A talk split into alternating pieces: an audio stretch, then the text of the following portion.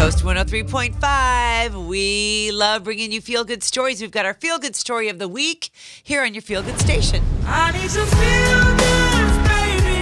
Like the world's gone crazy. Give me some feel goods, baby. Give it to me. Give it to me. Happy Friday. We have our good news guru, Jerry, gnn.org, uh, bringing us the feel good story of the week. And Jerry, we love that you take us so many different places. Where are we going today? We're headed to Florida, where a woman was reunited with her long lost dog thanks to a can of beer. It's been three years since Monica Mathis lost her beloved dog Hazel while she lived in Iowa. She since moved to Minnesota and was scrolling through her social media feed recently when a photo of a beer can caught her eye.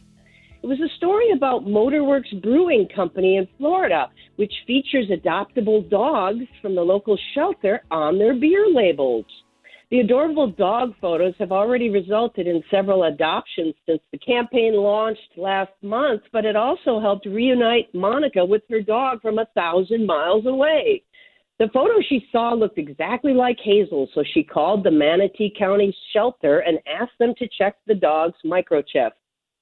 Sure enough, it was a match. Turns out the shelter couldn't reach Monica because she'd moved and her phone number had changed. I was so lucky. So lucky that I saw that that she actually got picked and got put on a can because um, I would have probably never seen her again had I not seen that. It's amazing. I'm so happy. Now she hopes their story will inspire others to keep their microchip information up to date. Nobody knows how the dog got to Florida, but the happy ending is lager than life. Get more feel good news on our Facebook and Instagram pages for Good News Network.